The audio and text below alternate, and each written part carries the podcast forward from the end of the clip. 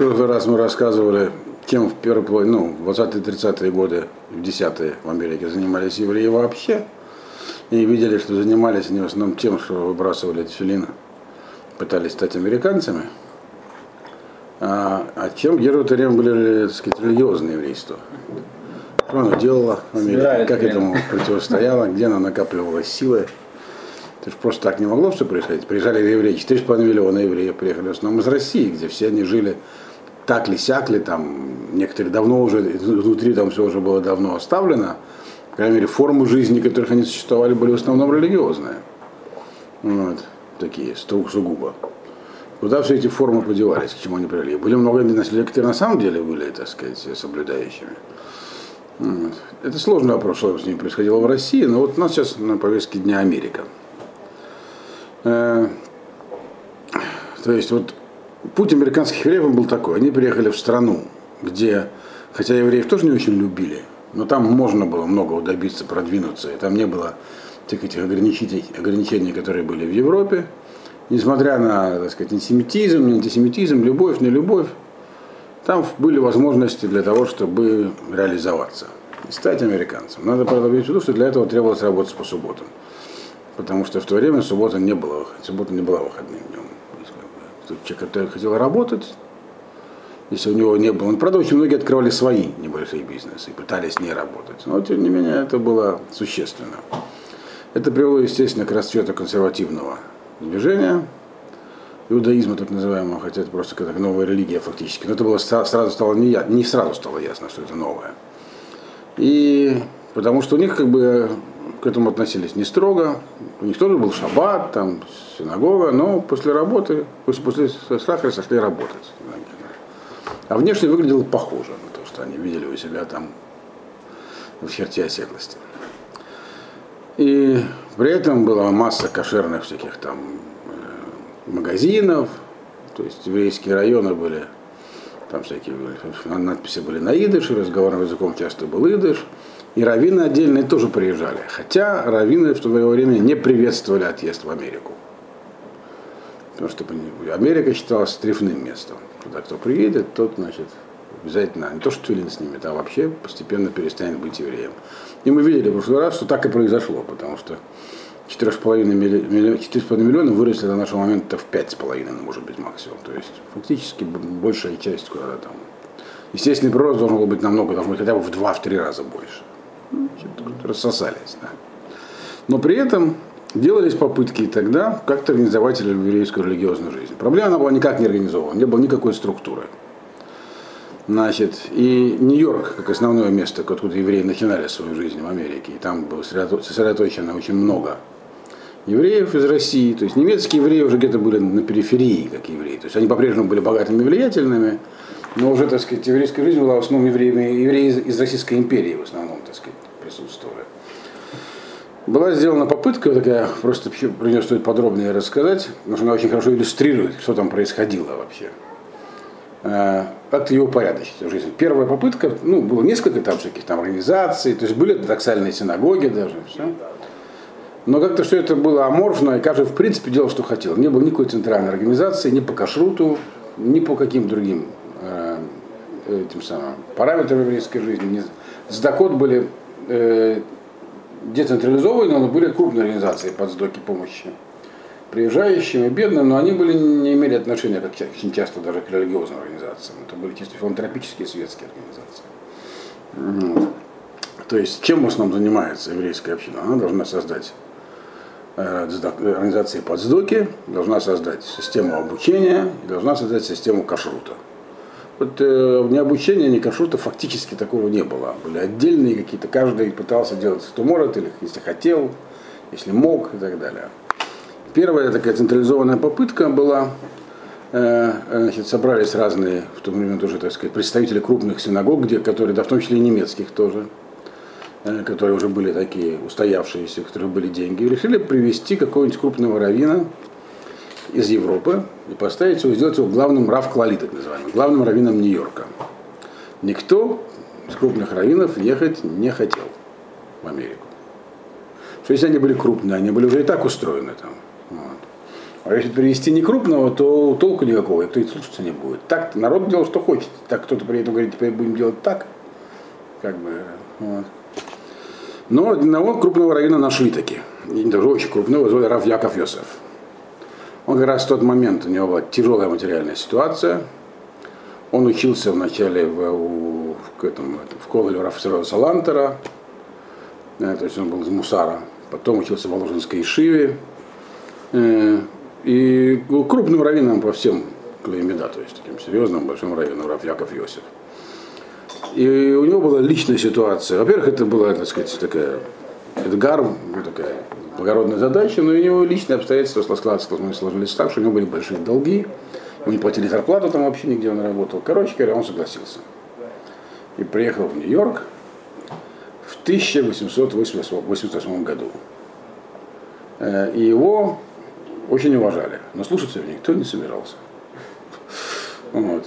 И даже уважать начали переставать. Когда он пытался навести порядок, он начал организовывать, упорядочить хотя бы шхиту, чтобы никто, чтобы никто попало резал.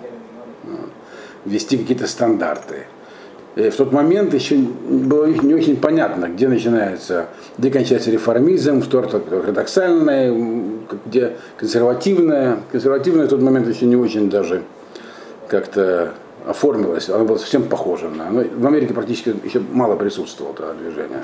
То есть была такая как бы андерламусия, то есть такая непонятная ситуация. Он пытался навести в этом порядок. Как только человек пытается навести порядок, сразу, естественно, у него появляются враги. Врагов у него появилось много. Вот. Его сразу стали атаковать по всем фронтам. Для начала э, его там стали обвинять во всяких там каких-то личных там То есть буквально такой э, шмаца. Тем не менее, он человек был упорный и сумел навести хоть какие-то, какой-то порядок относительно тот момент, особенно в Шхите.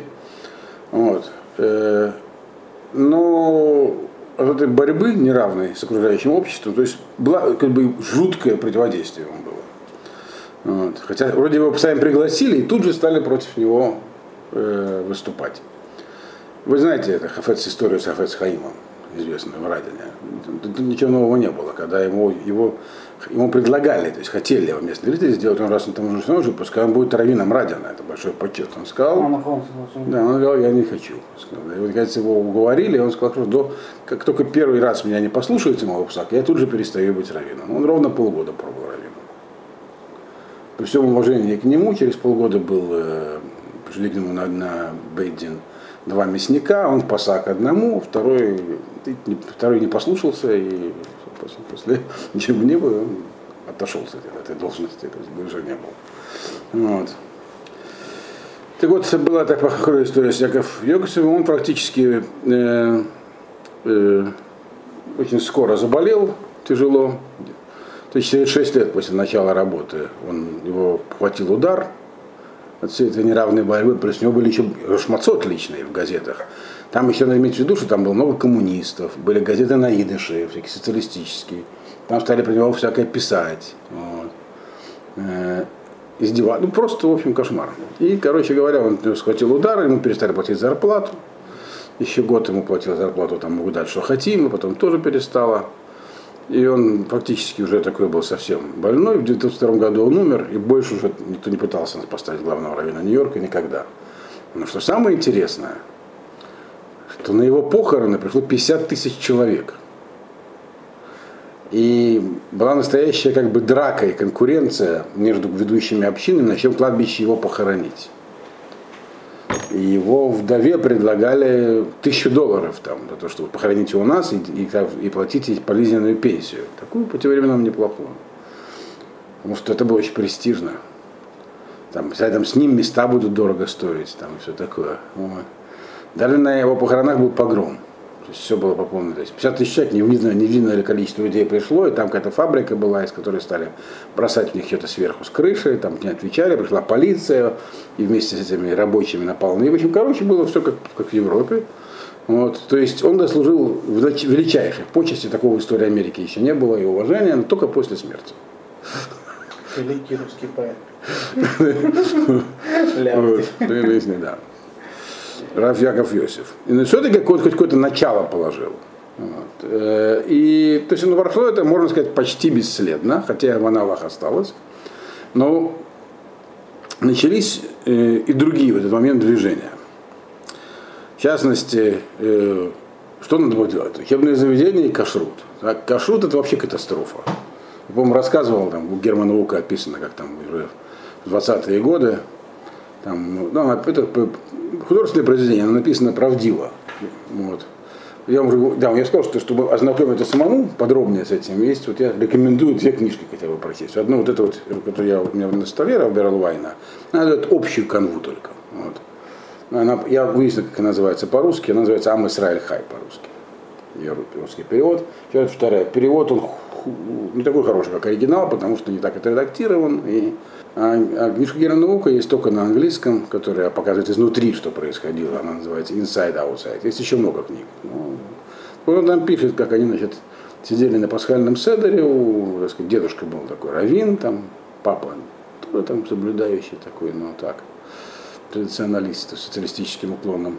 И что-то надоел этот седер. Они вышли на улицу и пошли в, в этот пошли в кошерную такую забегаловку и купили там сосиски в тесте.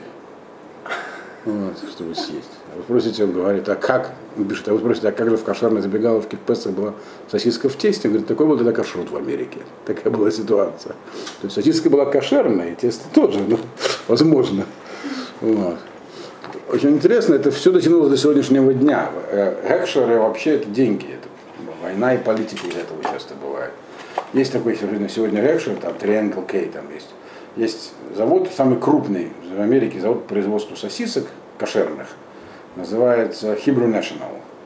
Он был основан в 1880 году. Так, так и работает. В середине было небольшое банкротство, но он с тех пор работает. И это просто, это, это, он, он как бы известен не только на кошерном рынке, это вообще, так сказать, крупный, так сказать, бренд на, сосис, на сосисочном рынке. Вот. Их покупают все, не только э, евреи. И как они этого достигают, чтобы не было разницы в цене, они в свое время там, там установили стандарты определенные. То есть это кошер, пишут Ханарух, но там точно не миадрен, то есть не глад. Вот. И на них постоянные нападки идут, там что-то такое, что это не то, это не суд, суд подавать там. Тем не менее, они, это все тянется с тех времен. Они, на самом деле они сделали в свое время большое дело, установили стандарт кашрута. Mm-hmm. Известно, что э, в Америке перед праздниками вдруг появлялась на кошерном рынке куча всяких пупков, там, печенок, что люди использовали для паштетов, для блюд. Но столько куриц не было. Было однозначно ясно, что они трефные. Я даже видел чуву одного равина того времени американского. Его спрашивают, а вот я прихожу в магазин покупать продукты, мясо. Стоит за прилавком кошерная женщина. Я знаю, что она семья соблюдающая, там муж там и трахам. И она продает мне продукт. Я понимаю, что не может быть столько кошерности, что там наверняка есть трефа.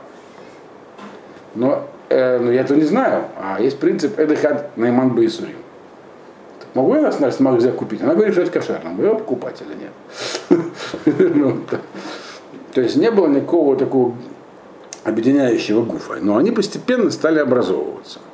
И это было, надо иметь в виду, что религиозное еврейство представляло себя на тот момент, мы берем ну, там, до, 30, до, до, до войны фактически, вот, Второй мировой, незначительную часть американского еврейства, совсем незначительную. Но тем не менее, а сегодня она значительная.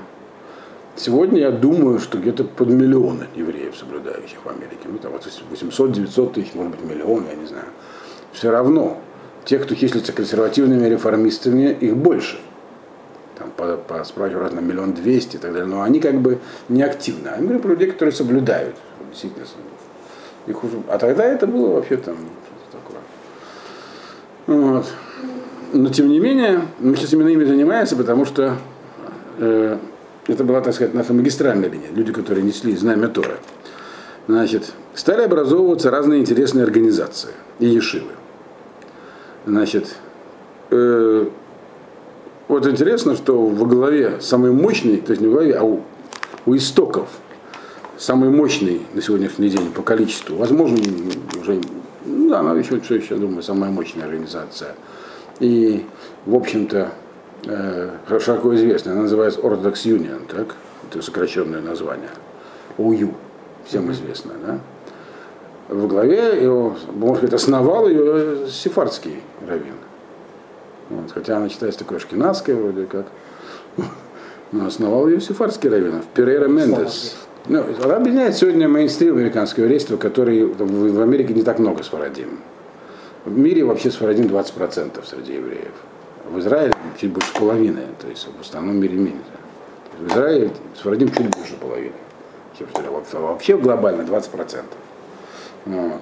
Поэтому э, понятно, что в Америке их там намного меньше. Mm-hmm. Вот. Ну, то, значит, он был из Англии сам. Из, из... 20%?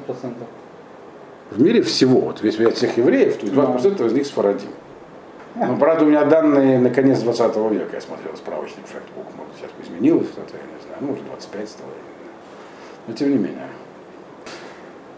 Так вот, значит, он был из равенской семьи, из этой самой такой известной английской, ну, сефардской. И отец его был раввином, и по материнской линии и так далее. Он потом это самое, был крупным деятелем в Англии, потом он оказался в Америке. Значит, и он э, как бы стоял у основания того, что называется Orthodox Union, которая это организация, которая была значит, организована в 1898 году и существует по сегодняшний день. Вот. 1898 год. Она... А? У них есть акции. Она, он профит. А. Но с точки зрения кашрута, она крупнейший кашрут в мире. Безусловно. Примерно говоря, 3000 фабрик они у них в этом самом списке, которые, которые ведут кашрут. Это только заводов, фабрик, промышленных по всему миру. Это очень крупный кашрут. Значит, не надо путать его с, с израильский ОУЮ, это не тот ОУЮ, это как бы отдельный ОУЮ. Здесь есть такой Эшер тоже, вот этот самый э, организация Кашрута. А ОУЮ это была всеобъемлющая организация, она а, была призвана объединить религиозных евреев, но там потом образовался при ней отдел Кашрута намного позже, в 20 году, в 1920 году Кашрут отдел Кашрута образовался. И первым, кто получил у них сертификат кошерности, была фирма Хейнс. Знаете такой Хейнс? Ну, кетчуп. Кетчуп. Но тогда они еще делали бобы в томате. Вот это был первый продукт, который получил кашрут ОЮ. Консервированные бобы в томате, да. На Песах. Жена Кэрри, она Хейнс. Хейнс? Из да? тех Хейнсов? Ну, она владелица этого всей речи. Да? да? Ну вот они. То есть Кэрри еще жена еврейка? Нет, Хейнс это не еврей. А может они не евреи. Но кашрут они получили, да. Это значит того, что они евреи, да, это откуда? Может, может не, не обязательно быть евреем, чтобы получать кашрут. Да. Значит, как образовался это уют, тоже приказательно, какая-то андерламусия. Значит, в 1886 году была организована Ешива Эцхая. Так? Э, как ортодоксальная Ешива такая. Вот. И она потом стала называться э, Раф Ицек Эльхонан Theological Seminary, Шиват Раф Ицек а позже, в 28 году ее так назвали, в честь Раф Ицек Эльхонана Спектора, главный раввин Ковна, который был. Он был не только главный раввин Ковна, он, можно сказать, был один из последних крупных, крупнейших раввинов, которых, которых все слушались. Вот когда он жил, то, то при его жизни он был действительно авторитетом, который вот его слово было как бы ну, имело глобальный такой глобальный результат, то есть его слушались Э, как авторитет, который признали практически все, то есть его невозможно, нельзя было. То есть он был даже над э, секторальностью такой. Но и вот в честь него назвали Ешиву, эту Рафицет, которая вначале называлась Эцхаим в 1986 году. Она потом трансформировалась, становилась крупнее, но чуть крупнее. Там вначале было там, 15 учеников, там 20, потом стало там 250. Но сегодня она как бы является э, э, религиозным колледжем Ешиву университета. Ешива университет это серьезное учебное заведение, университет, но ортодоксальный еврейский. Там есть сильные там, школы ядерной физики, и всякие, и, и это самое, юридическое и так далее, но у них есть еще бейтметраж. Вот Ешива при них, который тоже является колледжем. Там есть трехлетняя программа на Судер, и все. Вот, вот э, там можно учиться на СМИХу, или просто тот, кто учится в Ешиве университете, там изучает кодыш, вот она развилась из этого учебного заведения, которое было в 1986 году образовано, называлось оно Эсхаим. Маленькая такая ешива. Вот. Через 40 лет она стала уже Ефратис Ильхон, и потом постепенно преобразовалась в э, этот самый в Ешиву университет. Но интересно, что в том же году, как бы, надо иметь виду, что многие вещи, которые делались в Америке, когда маленькие группки и неорганизованно, они с друг другом всегда воюют. Вот. Кто правильнее. Тогда как была организована еще одна, еще одно учебное заведение, называлось оно Jewish Theological Seminary. Еврейская теологическая семинария. Э, Это тоже сегодня называется Раф Ицек Эльхонен Theological Seminary, теологическая семинария. Это как, как, как бы колледжи такие. Была еще одна тогда же называна Ешива в Чикаго, тоже как называлась. Все назывались теологическими семинариями, как бы, чтобы это выглядело как колледж называлось. Вот. Jewish Theological Seminary была организована тем же Мендесом, вместе с еще одним сефардским евреем, который даже был половинцем, Сабата Морано. Вот. И э, она, там, все, там как бы вся вот эта в основном, если там был конфликт, то он был между как бы, американ, амери, как бы, америк, э, американским видением и европейским видением. То есть, почему еще там, как многие считают, почему религиозное еврейство в Америке никак не, не, не может как бы, ну, набрать силу. Существует как какая-то община Мигдалев в Петербурге. Где-то там на отшибе. Так? В силу того, что оно как бы не говорит на американском языке, то есть оно абсолютно неадекватно устремлениям молодежи. И поэтому всегда было намерение как бы сделать что-то такое, что как бы сохраняло, то есть адаптировано. То есть вообще задача всех э, учителей Торы это адаптировать Тору для каждого поколения. Не изменяя ее, а адаптировать. Говорить на языке этого поколения. Кстати, одна из причин, почему тоже в России так плачевно обстоят дела с Торой, еще потому что... На данный момент? Да. Там оно, Тора там идет не на языке. То есть все, кто находится во главе, это не люди, которые говорят на языке страны. Они могут выучить русский язык, не в этом проблема. Но они, Мгм. да, не говорят, на, да, не говорят на языке страны. И если поначалу так получилось, это не, измени- не изменится, то в общем это большое препятствие, конечно, для развития. И вот там, а, там были люди, которые это понимали. И это были люди, которые имели также и светское образование, но были ортодоксальными евреями и раввинами. И вот они, значит, всякие искали выходы. Вот сделали Jewish Theological Seminar. Это Это же все делает добру там. Ну да, многие такие вещи есть. Там главное не уйти слишком далеко в этом направлении, как уходят некоторые современные движения, ну не будем называть их по именам, которые готовы, так сказать, на все просто. Там, делать какую-то облегченную версию иудаизма для тех, кто приходит. Вот. Сами при этом как бы не облегчаются, лишь бы приходили.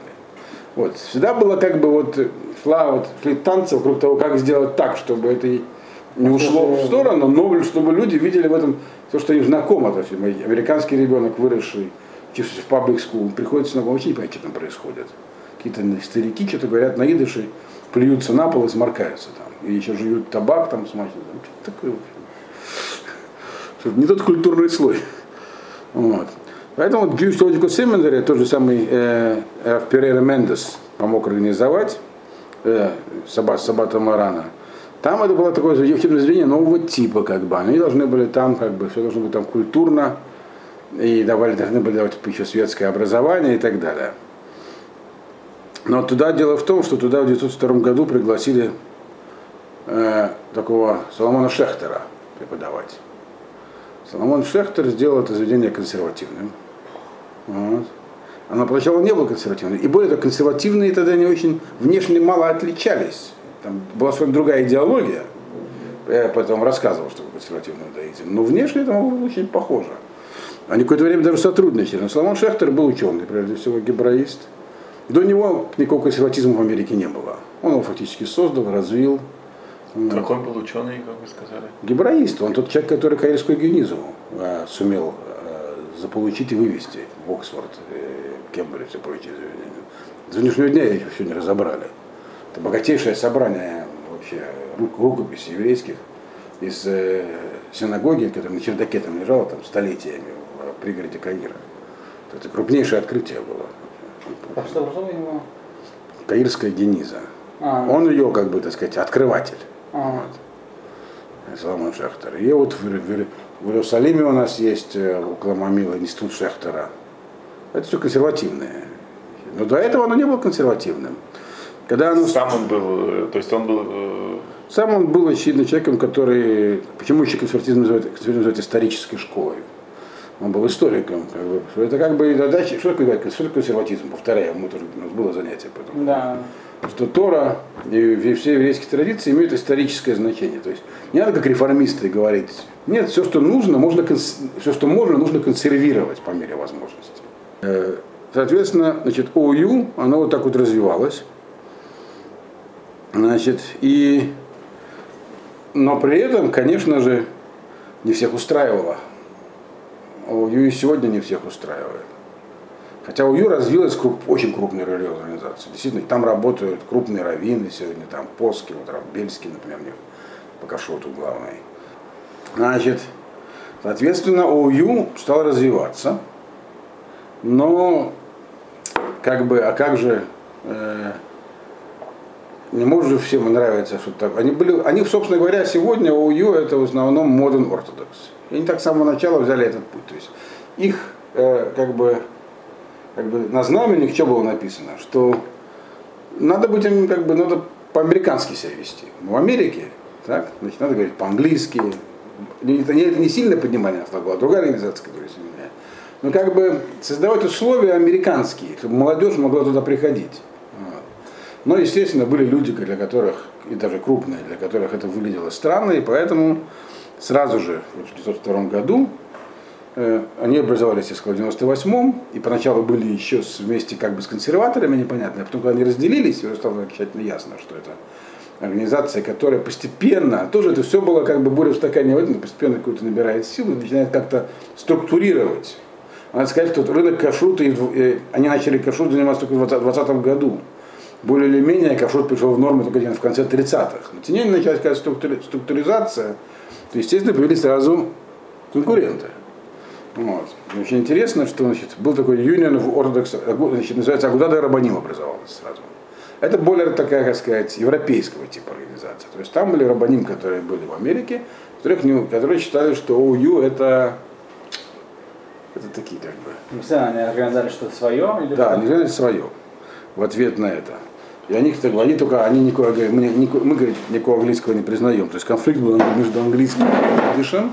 Позднее конфликт был также сионизм, не сионизм, потому что ОЮ построена сионистски в общем и целом, как организация, там далеко не все рабаним сионисты. Значит, Агуда Добрабаним, она, правда, э, ее сегодня нет уже. Но туда входили серьезные раввины. Вот. Но, естественно, не все были серьезные раввины, довольно э, э, Рабаним тоже. Не, за- не все вошли, поэтому организовалась тут же конкурирующая с Рабаним организация, не тут же, а лет через там, 18. Она называлась уже Кнесет Рабаним. Вот, от нее вообще ничего не осталось. Потом развивался еще Дегель Рабаним, Игуд Рабаним. Можно себе представить, Игуд Рабаним, по-моему, до сегодняшнего дня единственный из них из всех. В какой-то форме там. Но вот ОУЮ, как бы, оно, да, оно пережило все эти перетрубации и стало крупнейшей еврейской организацией такого сионистского толка с приемлемым кашрутом. В принципе, там хороший уровень. Уровень кашрута вообще определяется не только стандартами, стандарты достаточно высокие, но еще и тем, насколько организация кашрутная мощная. Вот. Маленький кашрут, у него как бы нет возможности не накапливать опыт, не держать нужное количество сотрудников, которые разбираются в химии и в производстве и так далее. А УЮ это крупнейшая организация, там работают серьезные рабани, поэтому, в принципе, кашрут, кашрут. Кроме, например, там у них есть э, известный кулы с, э, с туной. Там. То они стали выпускать специальную туну, называется Бишель Исраэль, где есть Ашгаха на кораблях. Там. Вот. Но, тем не менее, это серьезная организация, и она пережила все эти перетрубации. Остальные не удержались. Э, Несколько зна- значительно позднее, чем в начале века, образовалась еще одна организация, которая сегодня существует, является крупной. Она называлась Агудат Исраэль в Америке. Но Агуда сама по себе образовалась в 12 году. М, Еще вот. Готовится. Да. В Вене где она? Нет, в Польше. Съезд готовится. Вот. Да, я вам про нее рассказывал. Так вот, ее отделение в Америке тоже появилось во всем этом многообразии. Надо что все это была буря в стакане воды. Мейнстрим еврейский, даже который как ходил там в чем-то, что-то такое смотрел, они вообще были, в основном люди были вне всего этого. покупали, что придется там, в общем. Харидим еще в Америке почти не было, их были единицы. Вот, в Ешивах учились десятки. Сам Герман Вук очень хорошо описывает, как он пришел, он закончил школу, и у него было несколько месяцев до поступления в колледж. И он пошел учиться вот этот сам. Это, это где-то 25-28 год, вот так что он не он его лирический герой, так сказать, но явно он свой опыт там описывает. Да, пришел, там какие-то ребята, там кто-то учился, кто-то не очень, кто-то просто время проводил там. Был несколько которые серьезно. То есть это было и- и в нашем понимании сегодняшнем, на израильские шивы посмотрим, это было что-то такое аморфное. Хотя там были, преподаватели были там, там близкие, семьи близкие Ро преподавали, там, сказать, Рабаним, то есть там Рашлавичек, там были. Серьезно, тем не менее, это вот Исева Шивица Хахма, она еще такая была то есть не было популярно учиться в Ешиве, не было понятно, зачем американскому ребенку учиться в Ешиве. Только если очень родители настаивали. Это если кто-то хотел серьезно учиться, его снова отправляли в Польшу. Там, в мир куда-нибудь. Там. Но все не так просто теперь с Америкой. Значит, Агуда в свое время, когда она образовалась, в чем было ее отличие? Что она включала в себя еще и хасидов. Я вам рассказывал в лекции про Агуду, которая была в Европе, что это был совместный плод этих самых гурских с последователями Рафа Шумсона Рахельгирша из Америки. Профессора и хасиды образовали. Невероятное, так сказать, сочетание. Но тем не менее, э, как бы а- а в Америке тоже врывался Агуда, хотя не сразу. Она там не прижилась. Почему она не прижилась, там поначалу понятно. Потому что ну, я вам только что рассказал, что там творилось. Не было никакого порядка, никакого авторитета. Последний крупный авторитет это был Раф Яков Йосиф. Он умер от отчаяния, можно сказать. Довольно-таки, ну, был 60 с чем-то лет. Вот. Значит, и никого не было, кто мог бы как бы это все взять в свои руки. Так? И, и соответственно, Агуда там, они пытались там как бы сделать Агуду от Израиля в Америке в 20-е годы, но никакого не принялось, что называется. Ну, мы знаем, все видим, все это тоже в России, там многие пытаются, приезжают, создают какие-то свои организации, там, ну, потом, там, есть, то нет. Поле это большое вроде там, и деньги есть, как бы, но как бы, чтобы это создалось, нужно какие-то еще особые условия. Поэтому Агуда, ну, в- она образовалась там фактически только в 1939 году когда туда уже приехало много рабаним, беженцев из Европы, и появились Асканим, серьезный такой трес, трес, который сумел сделать съезд. И сегодня Агуда это уважаемая большая организация, она отличалась тем, что входили и хасиды, и литаим.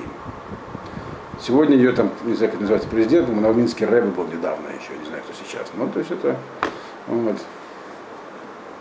И, конечно, уже, значит, Агуда, она э, получила такой, как бы, ну, широкие плечи, когда туда приехал Раф Котлер. А это случилось намного позже. Это уже не в, это в следующий период, это больше связано с войной, но про это нужно сейчас сказать, потому что мы сейчас говорим про организации еврейские. Рав Котлер, Рав Котлер, он приехал в 41 году только Америку. И тогда, поскольку он был, ну, такой был человек, как бы, круп, круп, ну, очень большой величины, то как бы это поддержало Агуду и вывело ее в люди. И, ну, кроме него, там к тому моменту скопилось еще много других רבנים из Европы, такого крупного порядка, которые все были из Агуды там в Европе. Рав Котлер, его путь жизненный непростой, конечно. Значит, он учился, он был, стал сиротой в 10 лет, но он, был, он был гением таким абсолютно. В 13 лет его взяли из Минского клойза. Его фамилия, конечно, была не Котлер, а Пинес. Э, Котлер это там же как раз поварский, он не поварский, там просто часто документы брали, если вы в армии не служите. А вот кто уезжал, там, в общем, там всякие комбины с документами. У него были документы Котлера, хотя он не был Котлером. Там, он- это история, с рафом Ицхаком Эльхананом Спектором известная история, он рассказывал, как его сын Раф Рабинович, да, когда я его спросил, он так же, как его отец, был очень, так сказать, принят властями. Когда спросил один какой-то там крупный чиновник, говорит, а почему ваш папа был Спектор, а вы Рабинович? Он же не скажет ему, это потому что я купил документы Рабиновича, чтобы в армию не ходить. Он выкрутил, сказал, папа был такой большой раввин, что у меня просто называют все сын раввина, сказать, Рабинович. Вот.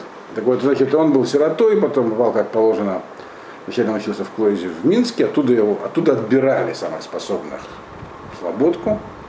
Его отобрали в Слободку, граф Рубин Грозовский, в возрасте 13 лет. Там, там был- все его там, сестры, его сестра была профессором в MIT. Вот. Когда ей говорили, что вы такая умная. Профессором в MIT. Да, Массачусетс. да, математик. Когда ей говорили, что вы такая умная, когда она была пожилой женщине, там была такая умная женщина, говорит, я что, мой брат, говорит, если бы он всю жизнь ерундой не занимался. Вот. Она пыталась вытянуть из Ешивы тогда еще, но Раф э, Финкель не дал этому свершиться. Короче говоря, он стал зятем Ра- Раф, э, этого Раф Мельцера, потом потом стал Шуат Клёцк. И когда, они, и когда началась война, они оказались все в Вильнюсе, и видно, он, то есть, Вашат Шмат, даже у таких крупных раввинов не было Роха Кодыша в этом направлении. Он был одним, может быть, разделились мнения, что делать. Бежать, не бежать. Он был против, он считал, как Раф э, Хаймойзер, э, что чё- мы не знаем, что будет, куда бежать, что бежать. Вот. Ешивы распустим, так вообще все разбегутся, пропадут. И поэтому он его, те, кто не послушался из его Ешивы, сбежали в Шанхай. Вот. Но Основная масса погибла. А самого его вы, все-таки вывезли, и он оказался в Америке. Вот он был крупнейшей величиной, значит, и он э, не он основал Ешиву. Вообще многие Ешивы основал э, такой Раф Менделович в Америке. Как бы такие зачатки. Кенерес в Балтике и прочее. Но он был человеком скромным. Он никогда не хотел, чтобы его называли раввином. Так сказать, вот Гарины, так сказать, круг, ну, Ешивы многие, это были, была его инициатива частно организовывались. Но в Лейквуде Ешива тоже поначалу как бы не Э, а, тоже был такой, такой там, в- Лейквуд это место такое, недалеко, ну не очень, два часа езды, Нью-Йорк где-то так, это Нью-Джерси. Вот. Но фактически, когда туда приехал э, э, Раф Котлер, то это стало Ешивой. Вот. И поначалу там было очень мало народу. Когда он умер, Раф Котлер, в 1962 году, там уже было 250 студентов. Отсюда В 43 году, когда он начал, там было 62 студента. Когда он туда пришел, было 62 студента. В 62 когда он умер, Тито, было 250. Вот. Значит, ну а сегодня это крупнейший шева в мире. То есть вот как бы вот, то есть главное, ну, что мы видим, обстоятельства, то есть нужны деньги, лидер, то есть, а когда есть лидер, то на него охотно как бы конкуренция. да, и надо иметь в виду, что вот образование Агуды и приезд Равкотлера с большим энтузиазмом был встречен также очень такой э, в то время уже устоявшейся немецкой общиной, э, э, которая находилась в Ман- в Манхэттене, богатые очень. Они очень сильно помогли. Почему? Потому что Агуда это было их детище, их предков. Не парадоксально. Они были очень американские, все такое, но они были, так сказать, за Агуду. И поэтому это помогло, так сказать, в Израиль. Я был один раз по приглашению наших спонсоров, когда школа еще была, на, на конвенции Агуды в, Нью- в, в Америке. Это было, в Филадельфии, если я не ошибаюсь. Вот. Это очень интересное мероприятие. Туда приезжают сотни людей. Каждый платит за себя, гостиницу. Это такое как бы светское мероприятие для религиозных людей со средствами в основном. И приглашенных раввинов. Ну, здесь Шнорова, конечно, там есть. Вот, все это выглядит очень торжественно, э, как бы богато. Вот. Еще повторяю, там не- каждый платит за, свое пребывание в дорогущей гостинице. Еще дают пожертвования на все это. То есть это видно, что, знаете, такое высшее общество собирается, вот такой вид этого. Тогда это выглядит, совершенно иначе. Вот. Вот, это выглядят такие раввины, часто плохо одетые, часто еще голодные даже. Ну, в Америке уже не были голодными. Но, которые приехали, как Раф э, Яков Каменецкий, которому говорили, как хорошо было в Европе. Говорил, да, было замечательно хорошо умереть с голоду. Потому что ему платили 25 рублей в месяц, и как бы этого не хватало ни на что. А он был раввином небольшого городка в Литве. Постепенно это все отстроилось. Э, И, и ОУЮ, и Агуда, они все берут э, свое начало с предвоенных времен. Кроме ОУЮ было, я сказал, было много других организаций, но все они фактически прекратили свое существование в основном. ОУЮ осталось, Агуда была позже, тоже осталась. И постепенно, постепенно они создали структуру жизни э, ре- религиозной. Те немногие семьи, которые были упорными и сохраняли, так сказать, э, искру, можно сказать, постепенно у них появились дети, они умножались. Более того, те люди, которые нарушали шаббат по неволе, потому что нельзя было. Потом постепенно в Америке создались условия, что можно совершенно спокойно быть религиозным евреем. Это никак на, не влияет на американизацию. Америка изменилась в 50-е годы уже начались эти изменения, в 60-е, все. Вот, если еще были Шивот раньше, раньше Файнштейна, там может ли там женщина, вдова, работала в банке, это была действительно парноса, и там или просит, чтобы она ходила в парике. И он там дал вроде это что Парике того времени. Да.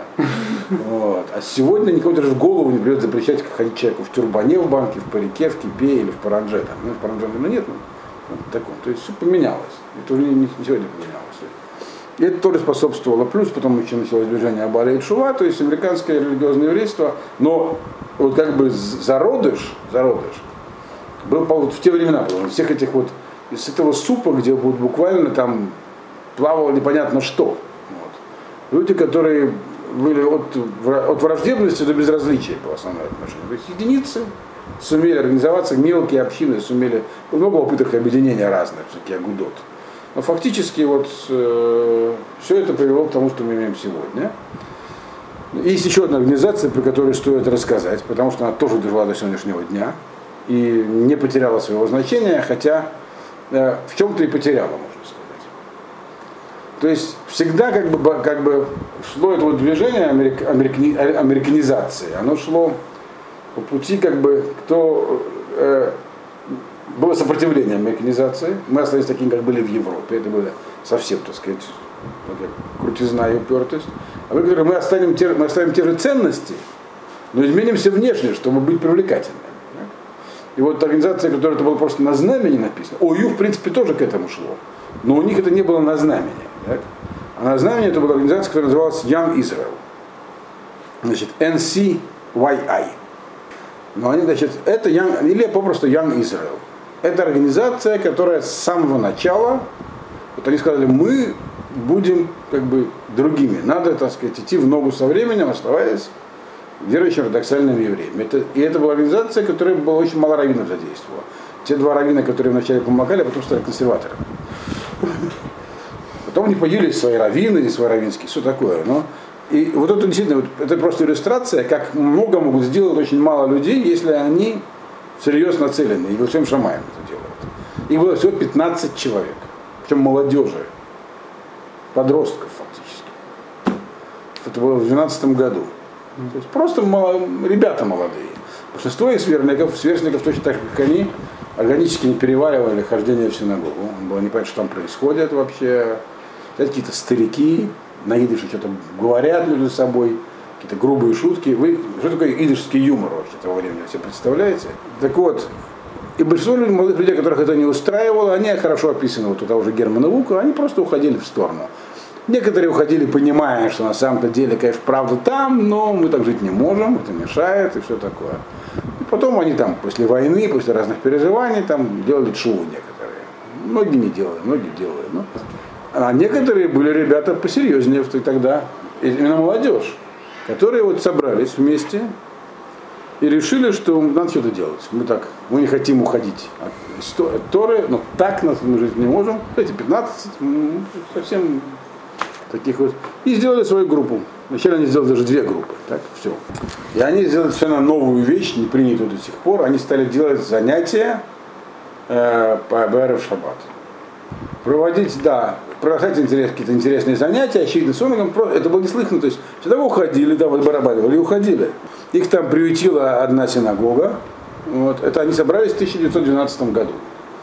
Интересно, когда, тогда, когда Агуда образовалась в Европе. Всем по собственной инициативе, то есть идеалисты натуральные. Их причем одна синагога, которой была проблема с посещаемостью, и, значит, и там им пошли навстречу. Они что они хотели? Чтобы давали им молиться тоже, вот просто, чтобы был кого-то, чтобы, чтобы они, они хотели молиться с песнями, а не просто так. Вот. Муж привлекательно был, небольшие требования совсем.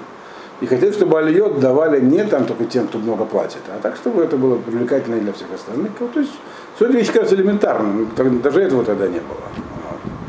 Значит, и образовались две группы. Их вначале взяли под свое крыло в 18 году, взяли через, ну, после войны. Э, их взяли в свое крыло консерваторы. Они тогда еще не, как бы еще не было такой разницы большой. Значит, и тогда же там был такой человек по имени Ирвин Бунин, который, собственно, вот был тот самый лидер, не раввин. который их развил до большого движения. То есть их вообще, у них было знамя такое. Мы хотим, чтобы была синагога для образованных американцев. Людей, которые, некоторые приехали из Европы, а которые получили здесь университетское образование, а это было в еврейской среде практически все родители стремились дать своим детям образование. Причем хорошее. Чем отправить, если можно, то в лучший колледж. То есть за это была вся борьба. В этом была мечта американская. Дети были врачами, адвокатами, там, бизнесменами, это уже на третьем месте, профессорами. Вот они такие теперь есть. И куда им теперь идти? Вот давайте делать такую как бы. Это все было модерно и понятно. Вот. Но тем, это извечная борьба, конечно. Вот. Они быстро разобрались, правда, что за два года, что консерваторы пытаются их просто использовать. Все хотели привлекать молодежь, а это как раз была привлекательная молодежь. Вот на них они значит, наживца ловили к себе в сети. А консерваторы были намного сильнее, чем ортодоксы. Были, могли намного больше предложить, намного лучше финансировались. Вот. И внешне сильно не отличались. Вот. Но эти, эти, так сказать, разобрались, два года было, такое, как бы между ними такое сотрудничество, потом они отказались и стали чисто ортодоксальной организацией Young Israel, которая существует с сегодняшнего дня. У них там сегодня примерно 150 синагог у них. Вот. До сих пор это ортодоксальная? Да. Ну, это модерн ортодокс, то, что называется. Вот. Но вполне ортодоксально.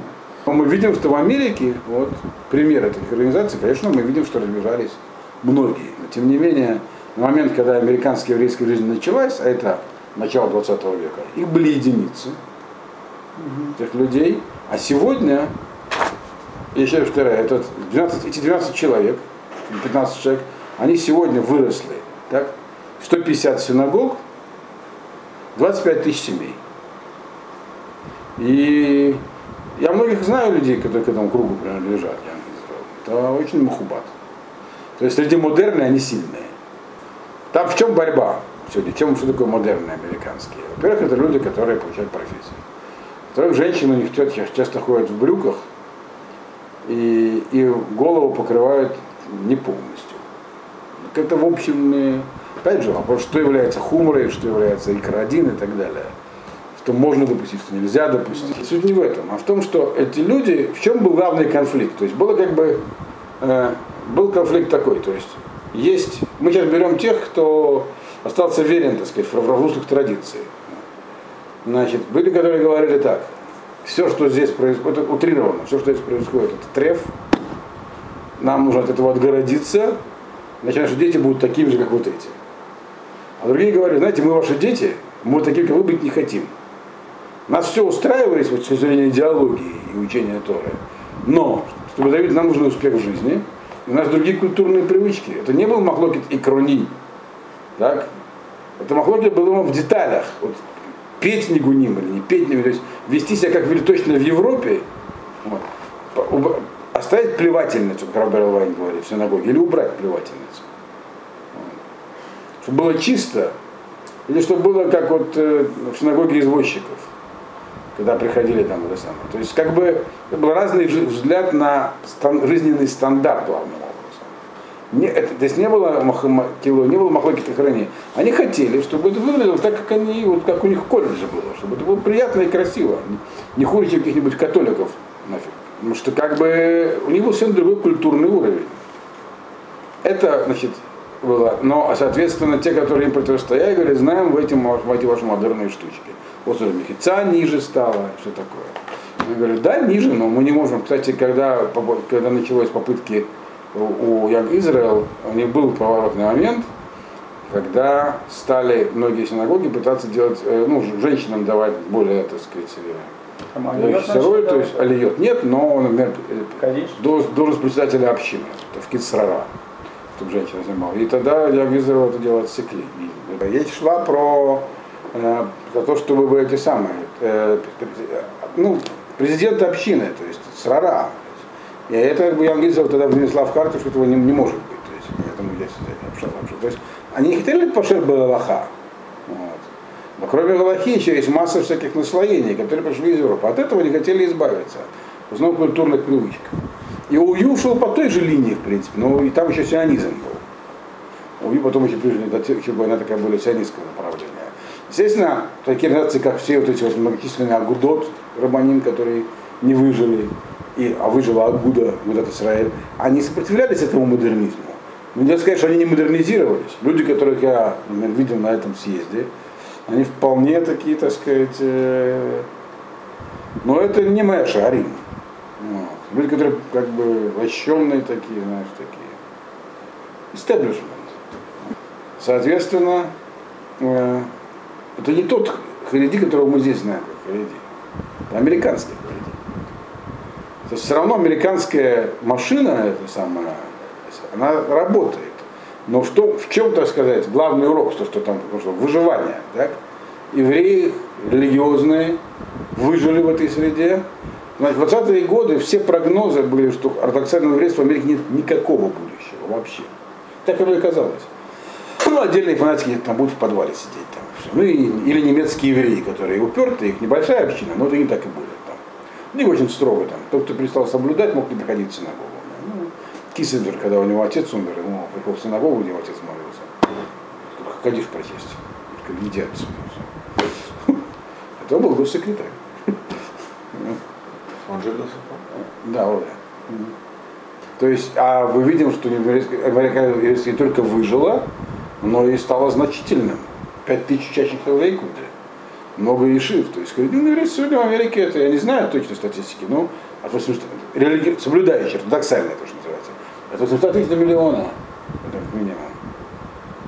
Вот. И откуда это все образовалось? Вот из этого всего это выбыло оттуда, благодаря тому, что сумели цивилизоваться, навели порядок. Сегодня в Кашруте не только порядок, сегодня Кашрут это прибыльный бизнес. Поэтому идут войны, соответственно. А в Америке все-таки там основная масса потребителей не, не едят кашрут. Тем не менее, все это получило развитие из этого совершенно непонятного состояния, когда непонятно вообще, что происходит, куда идти. Образовалось постепенно руководство. Не в каждом поколении были такие руководители, как там Раф Тресс или как э, Ирвин Бунин или как э, Раф Котлер, но они положили начало. Рельсы как бы проложили, и это покатилось. А чтобы это, это было совершенно не пошут, что это покатится. Все находилось в состоянии полной анархии, и показательная история с первой попытки, я вам в самом начале привел. Когда человек просто приехал, его, его вызвали, а потом стали топтать. На самом деле здесь процессы социальные по своим законам, но это был социальный процесс. И главное, что были люди, которые э, действительно не отступились. Вот. Сработало, использовали возможности. Постепенно развились. Да еще, я повторяю, э, э, только после войны дало себя знать. До войны все это еще было так.